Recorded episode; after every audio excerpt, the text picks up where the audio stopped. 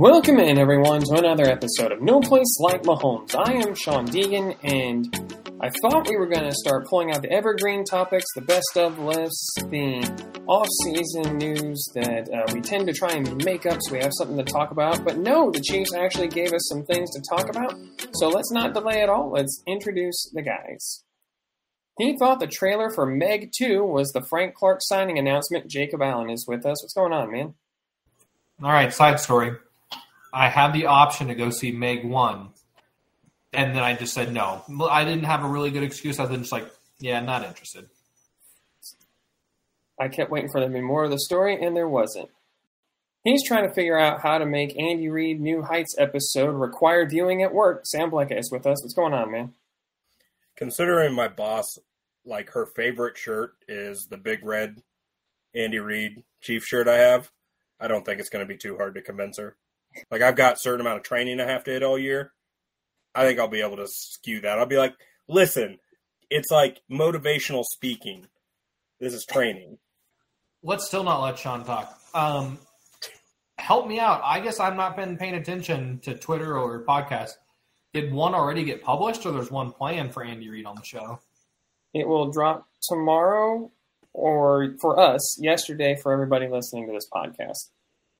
And I am Shawn Deegan, and I am ready to spend the entire episode pressuring Jacob Allen to start a Dynasty Fantasy Football League. Enough introductions. Uh, we have actual news regarding the Chiefs, which, like I said at the top, this is usually the time of year where, like, if you could have drafted whoever in 2009, who would you have taken instead of blah, blah, blah. And instead, the Chiefs actually go out and make a move that actually has significant ramifications for what the offensive line is going to look like for the Kansas City Chiefs going forward. So this is from Chiefs Wire. And again, one of our favorites, Charles Goldman, uh, dropped this on uh, yesterday, May 8th, as we're recording this here on Tuesday, May 9th, in regards to the Chiefs bringing in Donovan Smith, formerly left tackle of the Tampa Bay Buccaneers.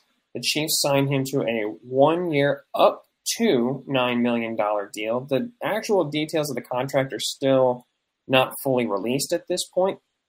And as of right now on Over the Cap, I've not been able to find Donovan Smith listed as a part of their their total cap number, the costs against the cap. To which the signing alone threw a lot of things into flux. It's like, okay, well, he's only played left tackle, so maybe he's coming in in this competition or just a backup to support because they don't really have a whole lot of veteran leadership, especially at left tackle. And then instead, there's reports start to come out. Um, Tom Pelissero was the one who originally dropped the news, but then Andy Reid, or excuse me, Andy Reid, uh, then Tom Pelissero, um, Nate Taylor confirms this. Nate Taylor, beat writer from The Athletic. And then, of all people, the person who is least likely to give us any actual information, Andy Reid himself says and this is from uh, Chiefs Wire. Quote, he'll be with the left side, yes, Reid said of Smith, probably with the ones, close quote. And so, as of right now, going into OTAs, Donovan Smith is the projected starting left tackle, with Jawaan Taylor, who we previously thought was going to swing over to the left side, staying at his natural right tackle position. First of all, guys, what was your reaction to the Chiefs bringing in Donovan Smith? Definitely kind of a an off the radar signing, not one I think any of us expected, but one that definitely has some major impacts. So, what do you guys think, Sam? We'll start with you. Well, I mean, firstly, Shawn, you're you're maybe we didn't talk about it, but you're greatly disrespecting the great Nate Taylor because he wrote about it at the beginning of offseason.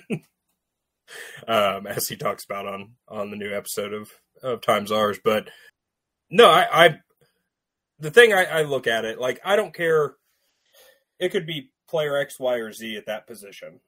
All I look at, he's been a starting left tackle in the NFL.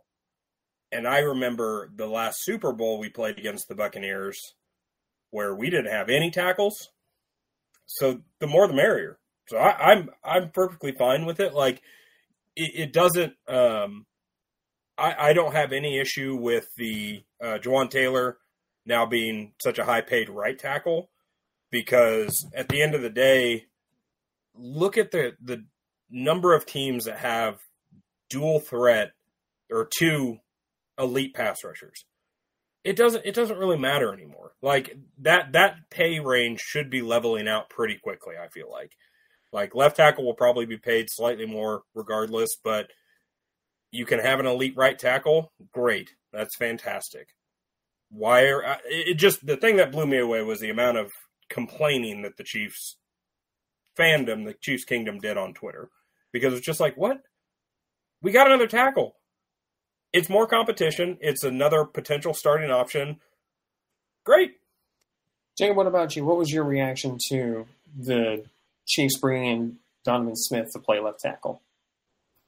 I thought it would have happened earlier, but it makes sense post draft to do it. So after when he was initially released, I thought the Chiefs would be pretty interested in the same way they're interested now of this is a security blanket type of sign. So really, I should not have been overly surprised, but I still was kind of surprised because I think it had left the radar of my thoughts since it had been a while since he was released, and so I was just kind of like, "That's an odd move." But like Sam said, it's like, you know, it wasn't like the two tackles last year were that great. So what they have now, I feel like, is at least better than that. Yeah, I, I, I didn't have a huge reaction initially when I saw the news. I was like, oh, wow, Chiefs made another signing because I figured it would be a depth signing. And then the news starts to trickle out that maybe he's going to start at left tackle. And that was the part that really kind of took me aback just because it threw into question of what I thought the Chiefs game plan was initially. But I, I liked it. It doesn't bother me. I think most of what bothers the people I've heard, I was listening to KCSN, and they their concern is mostly the process. Well, what was the process with addressing tackle? And I think this is probably Plan C if I was going to put a label on it. So, if it as far as Plan C's go, this isn't a bad one to me. I I like it, even if it ends up just being a depth signing, having a veteran like that to fill in at left tackle. That's great. And again, he's going to run with the ones going into OTAs. We're not even close to training camp yet. So let's just let things play out. We'll find out what what we can actually expect when we have a little more detail. Actually, get to see guys in pads. You know, there's questions about Donovan Smith eh, actually being healthy because he played a lot of last year with injuries. So there's just a lot of unknowns. So on the surface, though, I like it. I think it's a, a good signing for a low cost Brett Veach special. It's it's kind of a, a perfect fit for the Chiefs that is a low risk, high reward to me. Which, for you guys, I, like I said, it's high risk or low risk, high reward. What are realistic expectations, though? Because obviously we can be like, oh, well, he's going to start at left tackle. Well, he'll stand there, but we just had a guy who kind of just stood there over at left tackle, and I don't think most of Chiefs Kingdom this season, anyway, was particularly thrilled with the overall play and inconsistency of Orlando Brown Jr. So what are realistic expectations for Smith? Again, with the caveat that we've never seen him in an Andy Reid offense, we've never seen him um, play with with this collection of offensive linemen and with this offense, and without knowing if is he going to be fully healthy, is he now kind of hitting that part where he's over the hill? Lots of variables, right? But what going into training camp do you think would be realistic expectations for Donovan Smith? Um, Jacob, we'll let you take lead on this one. Somewhere between the Kyle Long with Chiefs and Cam Erving with Chiefs, as far as how much they'll play expectation, not necessarily their level of play expectation you know, Kyle Long was brought in as insurance and then ended up never really seeing the field for the Chiefs. There was a veteran guy that they were kicking the tires on, but also a guy that had some injury history. On the flip side, Cam Erving just hadn't lived up to his draft status, and so the Chiefs tried to play him all over the place. He didn't play particularly great in any situation, but he he only had a few situations. Cough, cough. Aaron Donald that he just looked abysmal during. And so that's kind of where I'm at playing time for him. But I mean, I don't. My expectation is, I'm thinking he doesn't play. If he doesn't play, that's your best scenario. Jawaan Taylor plays left tackle, and one of the young guys has right tackle. And I think most picture perfect is Wanya Morris plays right tackle because then you're set for a few years versus if Lucas Niang wins that right tackle spot, then you're going back to the board anyway to try to find a new contract for him in a year. Sam, what about you? What do you think are realistic expectations for Donovan Smith? I think it's interesting that people look at him. Yes, like all the stats point to he is he is a lesser tackle than Orlando Brown. Like specifically with the amount of holding penalties he gets. Listening to the Times ours guys, because again, I haven't watched a whole lot of Donovan Smith. I don't again don't really care to go in and deep dive into film on a left tackle, but he's he's a similar type of player to Orlando Brown. He is not the dancing bear; he's the mauler. And at the end of the day, I, I think you the the reasonable expectation is him to start for a year. And if he gets beat, he gets beat. But you're bringing a guy that has NFL experience, that has played left tackle. That's the big thing. And this allows, and I think the thing that this allows, it allows Jawaan Taylor to get into the offense, learn the offense at the position he is comfortable with, at right tackle, the thing he's played. He can get comfortable with Andy Reid's offense. He can get comfortable with the players, the team, and then if if Donovan Smith succeeds, great. You can continue that. You can continue down that road. If he doesn't, you now have Jawaan uh, Jawaan Taylor, who now has a year of experience in our offense, and you can say, okay, now we don't have to worry about you learning everything brand new and learning left tackle. Now you just get to learn left tackle. So I, I, think it's it's like I said, it's a depth piece. Number one, it's a it's it's more competition within that that room. But I think the expectation is you got a guy that if he's healthy, he will probably be your starter for this year. And I don't think, I mean, I don't want to edge too far into your next the next question, but I don't think that's too much of a drop off of the the Orlando Brown we saw not the beginning of last year and the year before. Not great, but guess what? Still pretty good. Well, I, I have one more question because Shawn was saying this was Plan C. I want to hear your guys' what plan this was because I think it might even be Plan D. I think Plan A was Laremy Tunsil. How much did that cost? Too much. Plan B was okay. Jacob, did you read the rundown? Oh, jeez. we did not. It just seemed like a good question rewind, delete, mark the time.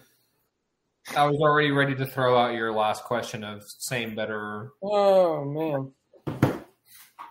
All right, oh. well, I'll try to hustle. I'll try to hustle along so we can get to Jacob's question here. A lot. you know? What uh, maybe an edit on the question is where does it rank for Mahomes lines that have been assembled? Since we've already said we think it's a little better than last year. Well, I think we can compare it overall. Okay, sounds good. Shawn to talk about. I'll read the I'll read the rest of the read the rundown while we hop back to Shawn to go to the question.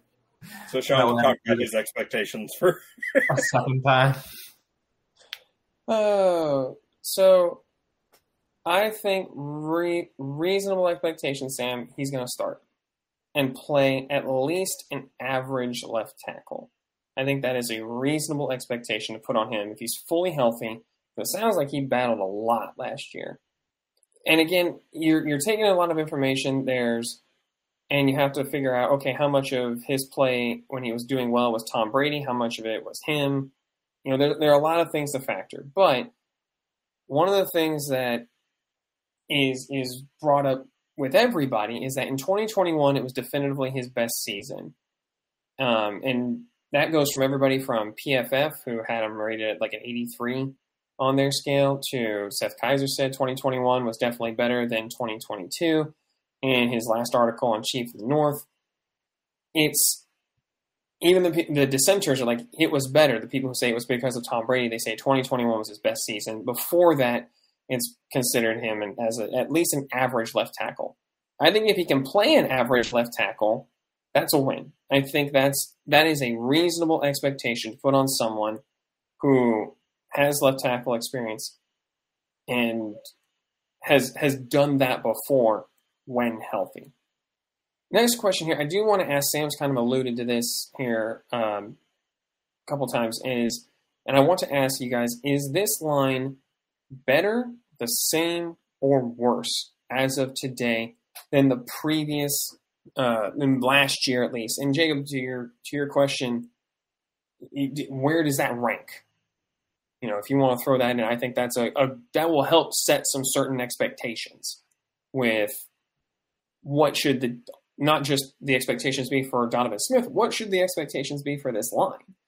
So, um, Jacob, we'll, we'll let you take the lead on this one again. Um, is the line better, the same, or worse as of today with Donovan Smith at left tackle and Jawaan Taylor at right?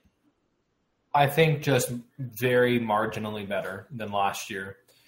I don't think last year was the worst of the Mahomes' lines. I'd go with the uh, the obviously injured offensive line that wound up happening, but also not far behind it would be the line that relied on Austin Reiter and Andrew Wylie to be starters in the center of it, and then also Cam Erving coming in during the season. And the top line was that 2019 squad that was Fisher and Schwartz on the ends, and you were settled. But also, I think I'm now just combining years and fantasizing of that that was the perfect line. Anyway, I think they're just slightly better than last year, not by a ton, and I think there's a potential to be a very good line, but it's all based on Lucas Niang's health and Wanya Morris's ability in the NFL.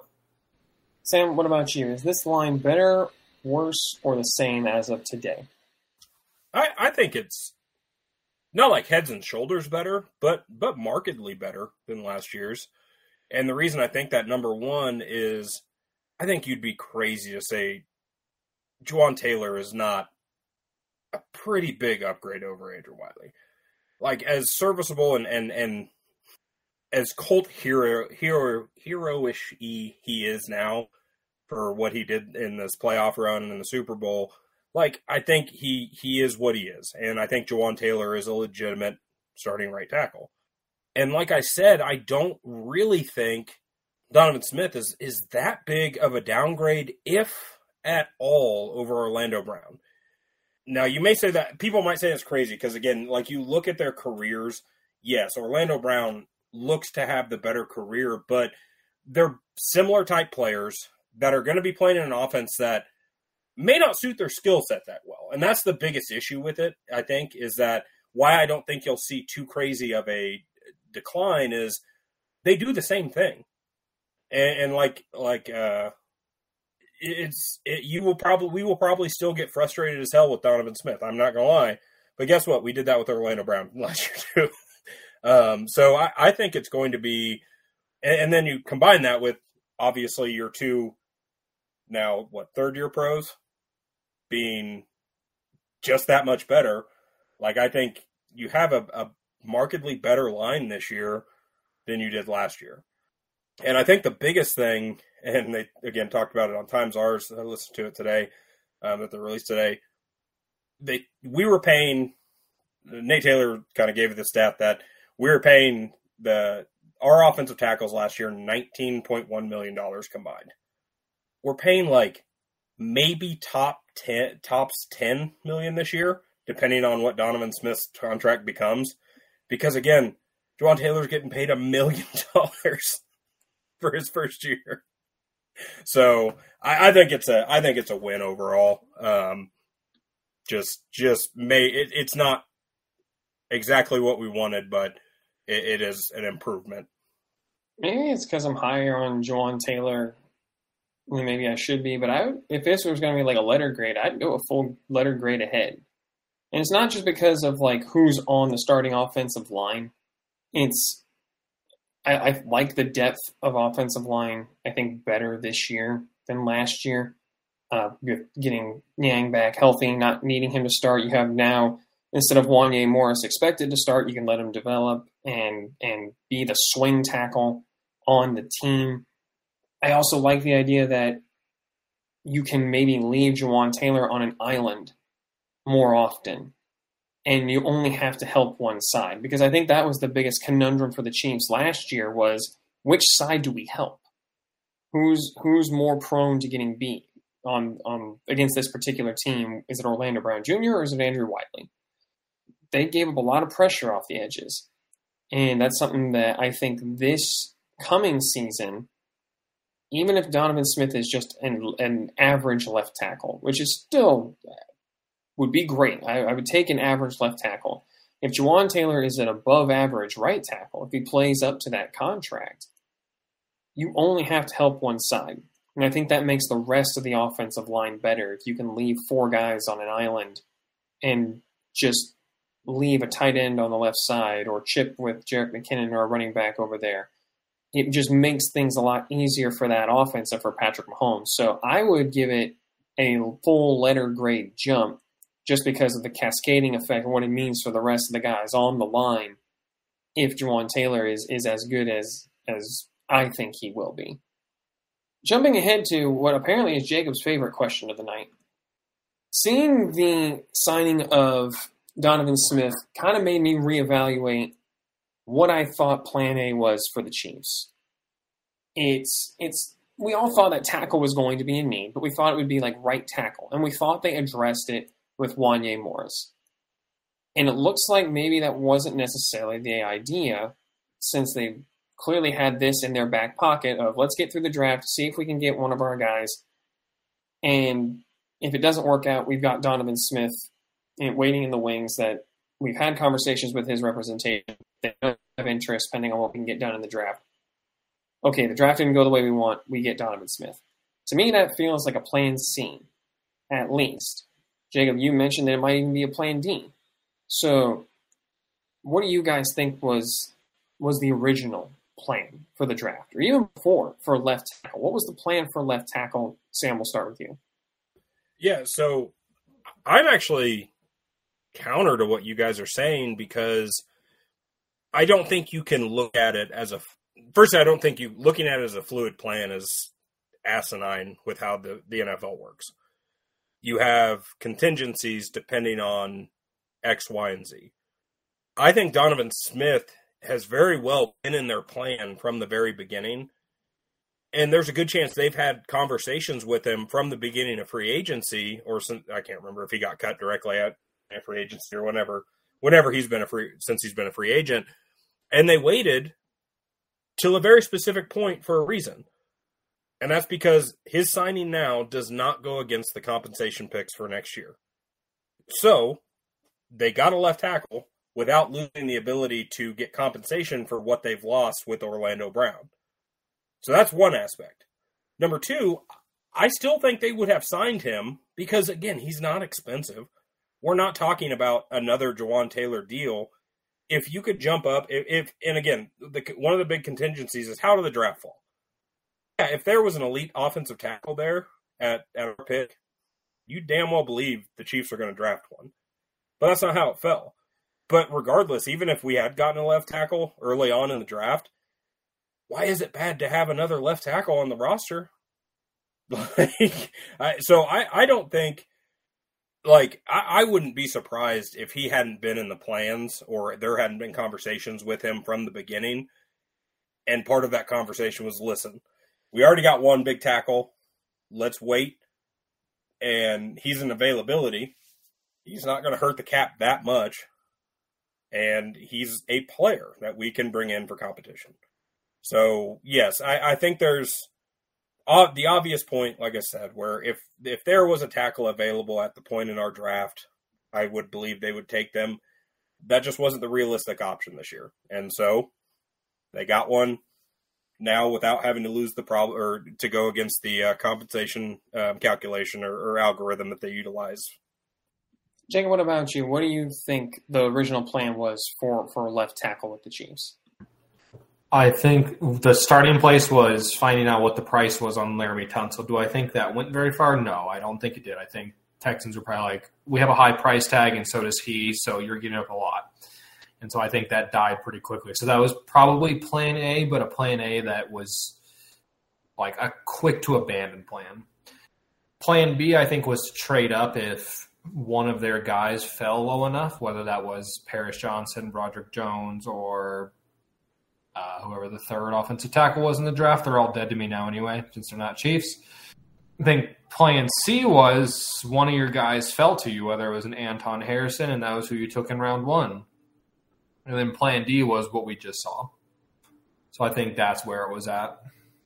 Yeah, I think Sam, the the I agree with you that maybe Donovan Smith was going to be in their plans all along. To me, the plan though of a starting left tackle was very different from Donovan Smith.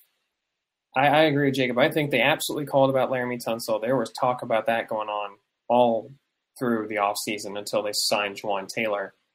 The other thing that keeps getting tossed around is the Chiefs talked about how they made calls to try and trade up. And we all initially thought it was for a receiver, right? Because that was that was where the majority of a- AFC teams who have direct direct frustrations with the Chiefs and their recent run of success were with the receiver run.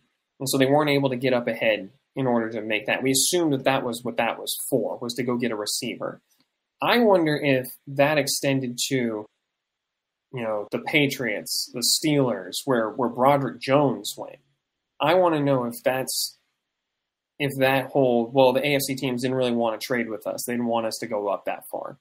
They didn't want us to go up to go get our guy.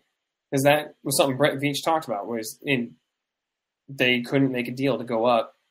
A lot of teams just kind of shut it down. I think plan B was to do what we've wondered if they would be willing to do and go up into that top 15 and go get a left tackle. To your point, Jacob. I don't think they were waiting to find out is is Darnell Wright going to fall to, to 22. I think they were willing to go up into the top 15. I think plan C was Anton Harrison. Kind of what we had we had anticipated if the, if the Chiefs stayed at 31, and then Jacksonville, ironically enough, the team you took a tackle from, takes Harrison right in front of you, and so you're left with Donovan Smith, who I I don't know if the and you have to help me, Sam. I don't think he counts against the comp the draft pick compensation because he got cut. I think the Bucks the It's- Bucks cut him on the seventh. I don't know if that counts as opposed to just. I going believe it's. I believe it's a date. I think after the draft is when that compensation that algorithm cuts off. At least that was to my understanding when of things that I've heard. Gotcha. It could be more into it, but my understanding was after the draft is when that algorithm. right, and I and that's be something totally I wrong. my where my knowledge drops off in a Yeah. big way, and I should do more research since we have a Chiefs podcast. It's something I should probably know. If it, if you're asking the Twitter experts, they said because he was released, it does not count against the compensation. Does not matter. Okay, But again, this is all the Twitter experts. So take it with a grain of salt. Right. So for me, I, I agree, Sam, to your point. I do think that there would probably still be conversation of, hey, do you want to come in and be the backup left tackle? Absolutely, because they didn't, like I said before, they didn't really have a ton of depth at left tackle. Wanya Morris and Luke Niang both are primarily right tackles. Yes, Wanya Morris played some left tackle initially in his career, and then apparently wasn't that great at it and moved over to right tackle in Oklahoma. So for me, it's more about he was what was left. And as far as plan C or D works, that's a really good one to me. I think if, if you're the Chiefs and you're moving with this, it's like, okay, here's, and we say like plan A, B, C, or D, this is the whole plan. The plan is this is what we're going to try first. If that doesn't work, we're going to do this. If that doesn't work, we'll do this. If that doesn't work, we'll do this. It's all one plan, but I don't think this was their first option. And I think that maybe next year, even if they have to overpay, we might see them be very aggressive at trying to address left tackle specifically. Because that has been a position since Eric Fisher and really Mitchell Schwartz were released. They have been trying to fill long term for a while. Now, I did want to ask because this is, and this doesn't have to be necessarily a super long conversation, but I think it's important to put, you know, a, a you know, I don't know what the word is. I think it's important to give uh, opinions early on uh, rather than react to everything. Be proactive rather than reactive. That's what I'm trying to say. What line do you think you would have preferred? Again, without having seen anything, but and I put this as an example of of what the Chiefs would have to give up. I used the the Rich Hill uh, draft trade value chart. And this is like barely a fair deal. But would you have preferred having Broderick Jones at left tackle? You'd have had to trade up to 14 with the Patriots to go get him, which would have cost you, I think, either two firsts or a first, a second, and a third just to meet the value of pick 14. Or, you know, if you give obviously a lesser deal, maybe try to get up into the early 20s to go get Anton Harrison, get ahead of the Jaguars and go get him. So just to give you like the parameters, going up to 14s, first, second, and third, obviously below that would be less. Or you good with the idea of Smith starting at left tackle and then trying again next year to address that spot? Um, Sam, we'll start with you. Yeah, I, I think this is an interesting question. I, I think there's a, unfortunately, I think the the prices you put down, even off of like um, kind of the price calculation that you kind of gathered, may not be realistic, and I think that's because I I have a feeling there is now starting to become a a, a Chiefs tax where anything Veach wants to do is probably going to cost more than he wants to spend. Like it doesn't make sense as far as players, but draft, I I don't think a lot of teams are going to be willing to be like, yeah, Chiefs, here. They're going to be like, okay, you want it? Okay, it's going to cost you a lot. So, I think it would it be nice to get a first round tackle? Yes. I I'm not willing to pay that much. Like I've seen what Veach can do with draft picks, and, and I know tackle is one of those positions that like is relatively difficult to find in later rounds, as we've seen. But the more draft picks you have, the better chances you get. And like, I, I don't necessarily want to give up another first next year to do it.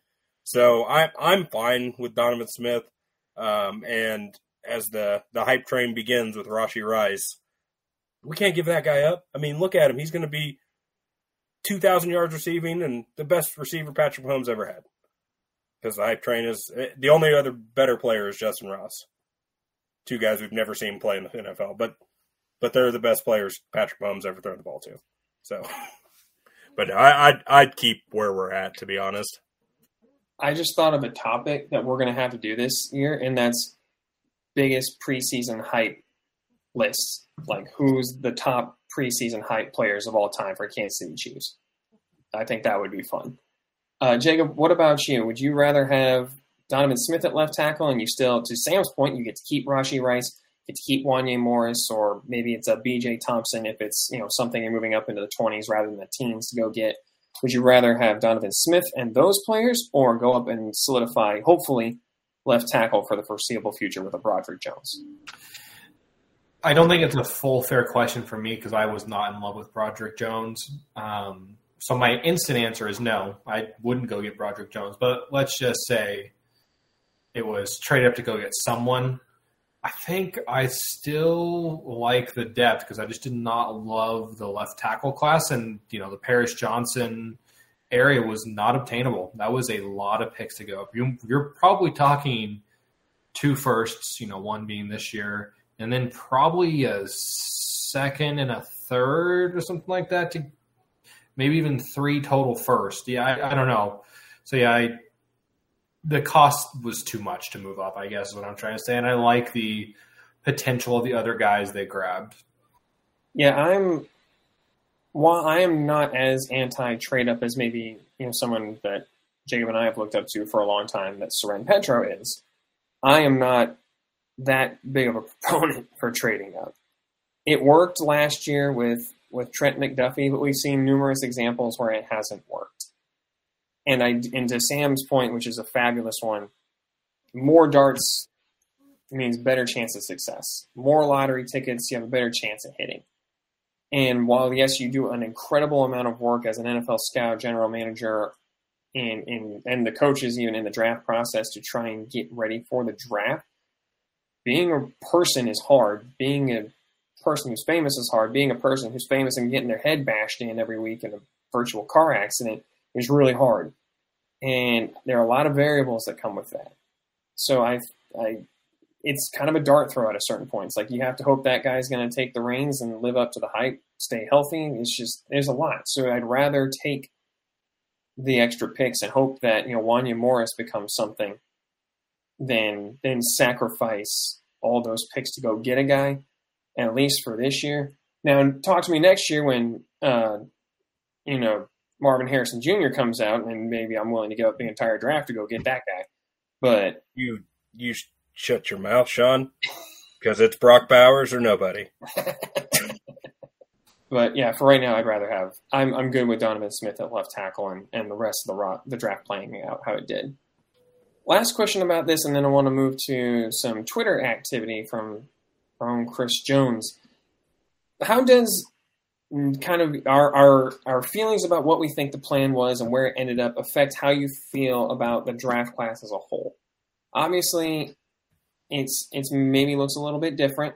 You know, maybe the Chiefs go with you know a, a BJ Ojulari or somebody like that. They trade up for that guy in in the second round to try and and solidify pass rusher if Anton Harrison falls to them at 31, or they move up to go get Anton Harrison. Maybe they, you know, go go up further, try to get up ahead of the Seahawks and take Derick Hall.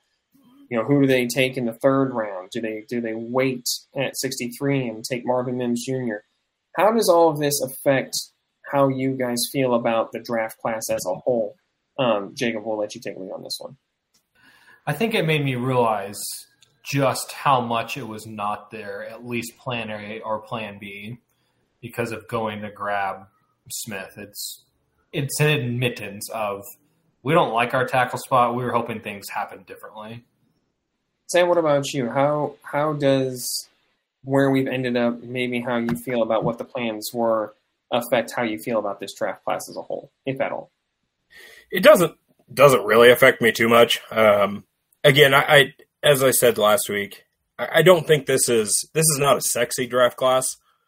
Like you've got some players, Rashee Rice and, and Felix, I think, are the two key players. The first two I've drafted, obviously, but I think the two that you look at and are like, okay, these guys can do something. The rest of the draft does seem like a lot of depth pieces and some, hey, maybe this works out. Like maybe we can find another fifth or sixth round steal, but it, it doesn't affect me a lot. I, I just don't think, as you said, when you talk about Anton Harrison, like he's a right tackle. I don't feel like he's a left tackle. The, the conversation of left tackle would have been the top two guys, and I just, like I said, I don't didn't like the idea of trading up for them at the positions they went. So I've got my problems with the draft, but like I've said, in Veach we trust with draft picks at this point. So I think the one pick that, well, the two picks I'll say, I, am still very high on Felix Anudike-Uzomah, just because I was high on him prior to him going as a chief. I thought he was a vastly underrated prospect, mainly because of the system that he was asked to run in with K State and the responsibilities given to him. Rashee Rice, I'm still I'm still excited to see what he can do just because they had enough conviction to move up as high as they did to go get him you know, moving up, I think it was eight, nine spots to go get him. So I'm still bullish on maybe he can be, you know, a Juju Smith Schuster type eventually for the Chiefs. But even that one, I like, I kind of have reined in expectations a bit. You know, Wanya Morris, I was thinking, well, maybe he'll start at right tackle. Well, maybe not. Maybe you need to, I need to pump the brakes a little bit. You know, maybe BJ Thompson is uh, oh, who's the kid from Florida State they took a couple years back that we've never heard from? Kaindoh. Yeah, yeah, Joshua Kaindoh. Maybe he's Kaindoh. He's actually Jordan Smith from UAB, a guy I was in love with who's never done anything so far in his two years. He's with the Jaguars. I search him occasionally just to try to see if I was right. Right. the answer is I haven't been right yet. And and maybe the uh, Keondre Coburn is Gerald Poe. You know, maybe maybe that's what they are. I'm I'm so I'm reserving.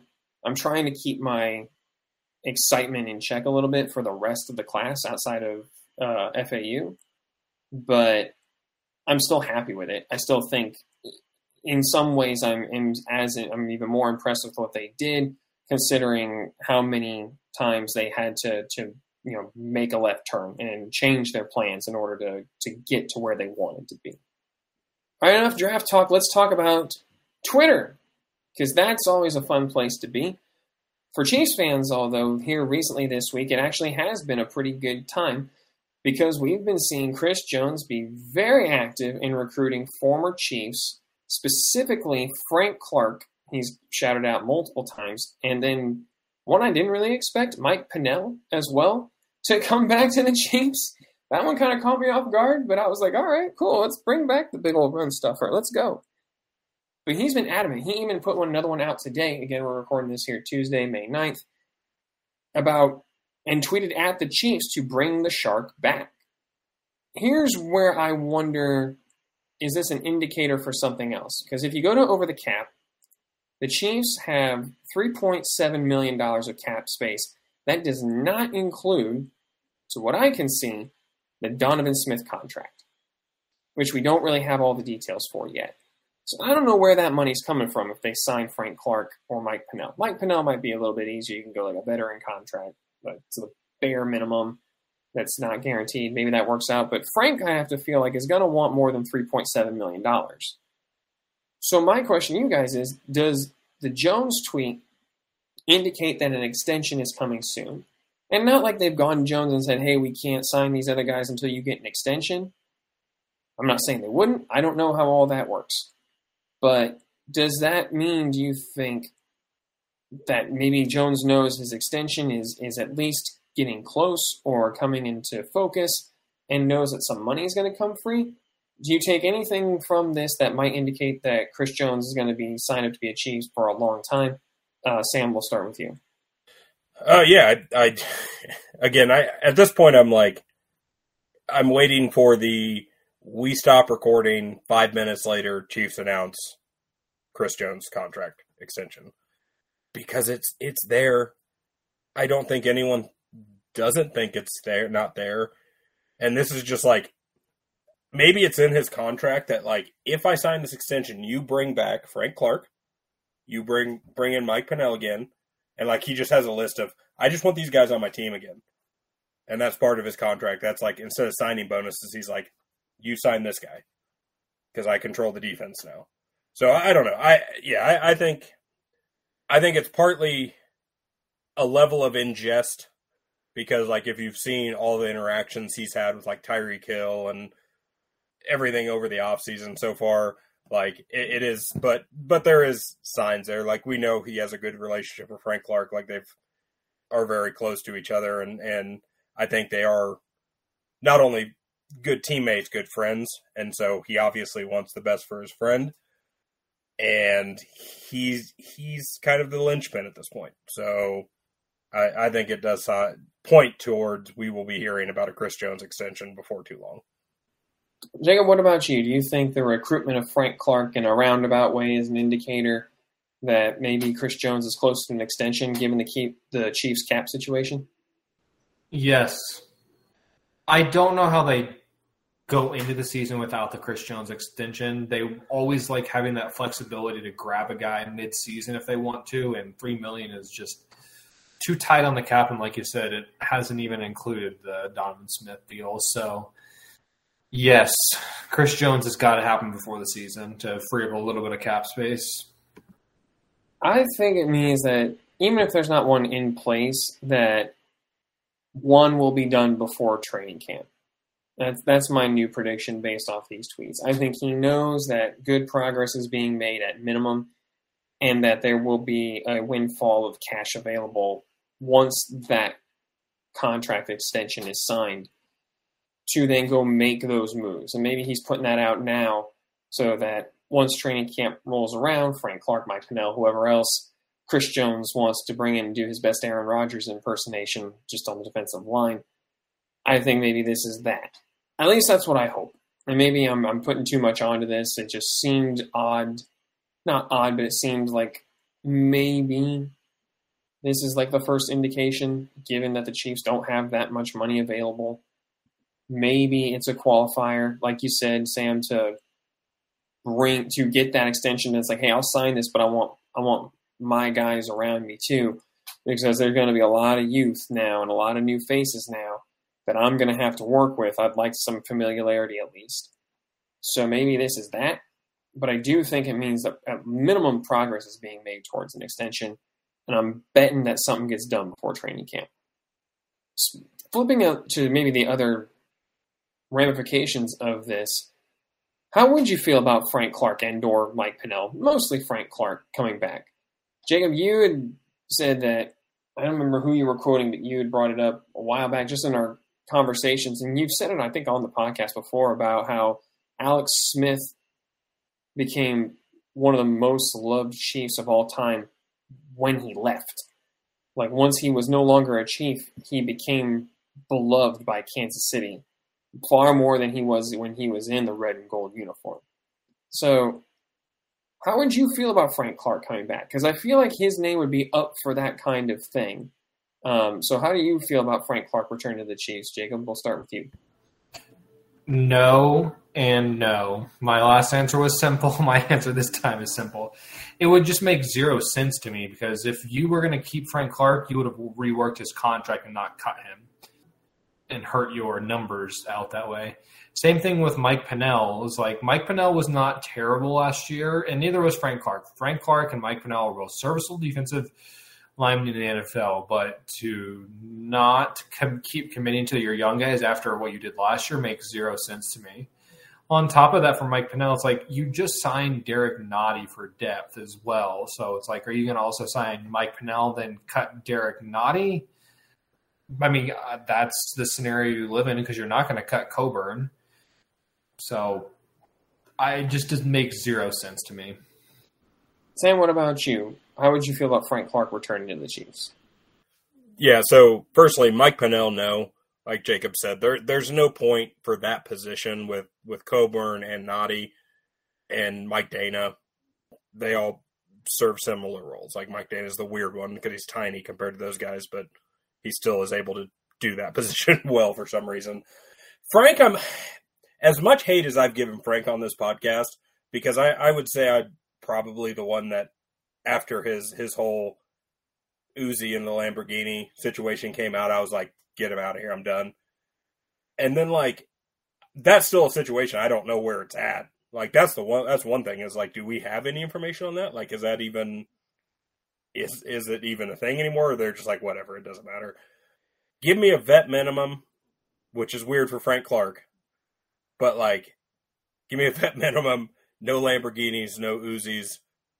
He doesn't play until the playoffs. like, uh, he, he Frank is a valuable piece. Like we saw last year, he obviously was dealing with health issues for the majority of the year, I think. And, and we saw what he can bring in the playoffs. I think he could be a valuable resource for not only the defensive line depth, um, but also FAU, because I think they will be relatively similar players as far as their play style, what he what they can do. Um, even though I think FAU will end up being maybe a have more in his repertoire, but like I think early on, if he can learn from Frank Clark how to be an NFL pro, that's obviously a good thing because we've heard how good of a, a locker room presence he actually is. Um, but I, I, just I don't know. I'm, I'm with Jacob where it's like it doesn't make a lot of sense to bring him back after you just cut him. But if it's cheap, if it's makes sense for the team, um, I, I can't see why it wouldn't be a depth piece for for a pass rusher. Because again, FAU didn't even didn't participate in rookie minicamp because he had thumb surgery apparently. So is he going to be ready for the start of the season? Like, what is Charles Omenihu? Like, what is he going to play? So there is there is a lot of questions still on the D line, and and Frank could do something. I just it just depends on the price. I think for me. See, I think that's where I'm I'm maybe more bullish on the idea of bringing back Frank Clark because of all the questions on the line. Like the only two guys who I feel comfortable with that have played on this line before are, are as a defensive end specifically, right? Are George Karlaftis and Mike Danna. And that's it. There are guys I'm excited for, but I don't know how they're going to look in this defense, like Charles Omenihu. I'm excited to see what he can do. I've made my feelings on Felix Anudike-Uzomah very clear. I think he's got all the upside in the world, but we don't really know what they're going to look like, and we don't even know what FAU is going to look like in the NFL, much less this defense. outside of that, you've got Truman Jones, Joshua Kaindoh, and Malik Herring as your defensive ends on the roster right now. You're telling me Frank Clark, And Mike Danna. Truman Jones. I said Mike Danna. Did you? Sorry. Yeah, yeah. No, Mike's like one of the only guys I'm comfy with. Um, but even he reduced down into a three tech. And if I didn't, I'm sorry, Mike Danna. But I definitely meant to put you on that list. But like George Karlaftis and Mike Danna are the only two I'm comfortable with. Charles Omenihu, like I said, I'm excited, but I don't know what he'll look like in this defense. And like you said, Sam, he's going, where is he going to play? He's going to reduce down sometimes into a three tech, And that's kind of what's happened with Mike Danna as well when they move Chris Jones out to match up with certain tackles. But uh, I mean, if you if you're telling me Frank Clark can't beat out Truman Jones, just cut him in training camp. But I think having that veteran voice in the locker room for a guy like FAU, for you know for George Karlaftis, who again is only going to be in his second year, Joshua Kaindoh still hasn't shown that he's going to break out or stay healthy. I, I I do think not that's a good thing. roster. huh? Let's be honest. Joshua Kaindoh is probably not going to make the roster. Yeah, I wouldn't bet on it. I wouldn't put money on that one. And that's kind of my point. It's like if it's because you're not going to sign Clark to be anything more than a rotational piece, so he's not going to get anything more than rotational piece money. Even if it looks like you know one year for nine, bet money it's not nine. I will bet you anything it's more like a one for four or one for five, like at most, if if it actually does come to fruition that he returns to the Chiefs last question for tonight, and then we'll get out of here. And this is more of a maybe a revisiting because we've mentioned this at times before, like in free agency when we're first looking at uh, you know players who are available. But if they didn't bring in Frank Clark, are there any other veteran defensive ends that you would like to see them bring in? And, and see if they fit with this team. Again, considering that they don't really have a ton of top end pass rush experience, right? So when you don't have a ton of like the the guys who are going to get you double digit sacks, or really anybody who's going to get you double digit sacks at defensive end anymore, just do what they've done and bring in as many bodies as you can to rotate and just keep guys fresh. Is there anybody that you have looked at uh, or want to revisit as an option for the Chiefs? Um, Sam, we'll start with you. Yeah, I think, and again, kind of going off of uh, the link sent of Spotrac's free agency. So again, not digging deep in this sense. I'm just going off of names that I recognize. I, I really only see two that, like, there are options. Hey, let's bring Carlos Dunlap back. Why? Like Melvin Ingram. We've tried that. That didn't work. So I, I, I look at it and I'm going down the list and I see two. And it's number one, the one that would be a legitimate, hey, you can come in and, and we could sign you potentially to a multi year deal and be a player on the team, which is Yannick Ngakoue. And I think that's the name that we've thrown out. Jacob, I think specifically, has thrown out multiple times. Um, the other one as a mercenary is Jadeveon Clowney. Now, I think Jadeveon is no different than Charles Omenihu as far as what his role will be. Um, Charles Omenihu, I think, has more versatility, but he's at this point in his career, he's an edge setting defensive end that can add some sacks. So, but like, I don't, I don't see a place for for Leonard Floyd. He's more of an outside linebacker than he is than he is a D end. Justin Houston will never be a chief again, I don't think, unfortunately. like, so yeah, I, I would say Yannick Ngakoue and and Jadeveon Clowney. Jacob, what about you? You like Sam said, Yannick Ngakoue's been a name you've thrown out. Is he the only one? Are there any others on that list for you? I'm also in a two name list group with Sam. I'm with you.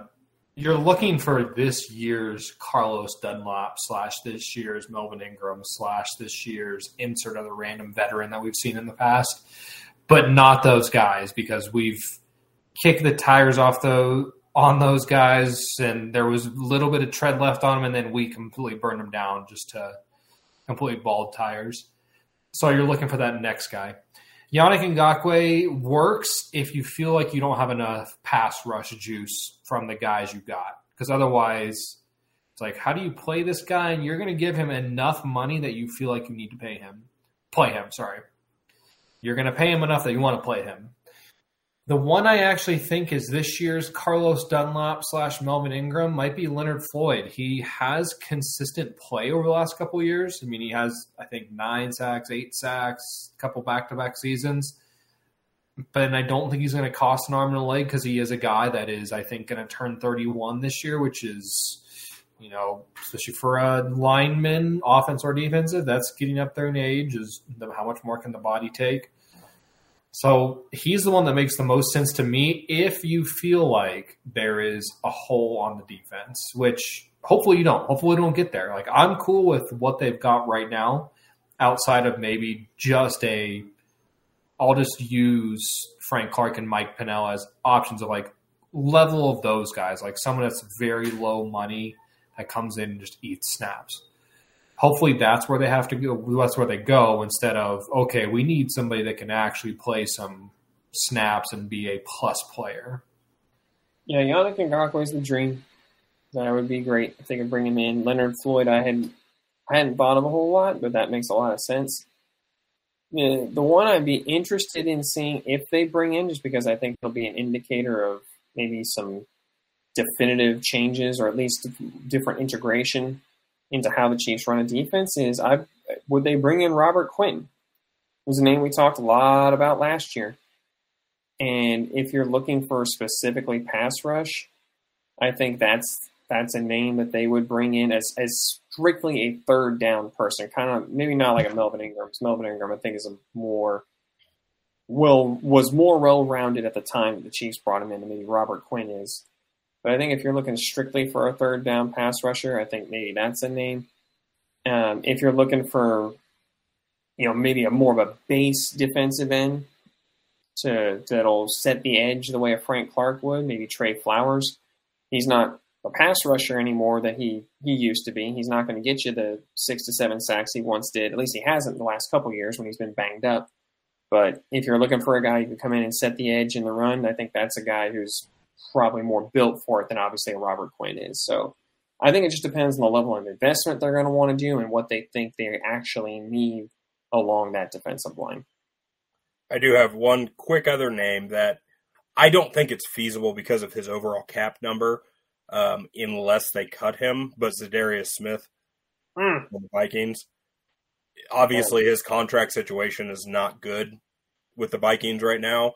They do have the out in 2023. And again, this is me looking at his contract within the period of you two talking, so I could be completely wrong, but my understanding is they do have an out in 2023. He'd be fun. He'd be a lot of fun. That's just like a dream one. That's like Vikings be stupid and cut him, and then Chiefs be smart and go get him. All right, everybody, that's going to do it for us tonight. We appreciate you joining us each and every week it's always an exciting thing with the Chiefs. You never really know what's going to get thrown at you. The minute you think they, that you can relax, they they throw out another big bombshell. So let's all hang tight and see what they bring up next. And until next time, you all stay safe out there, and we will talk to you next week.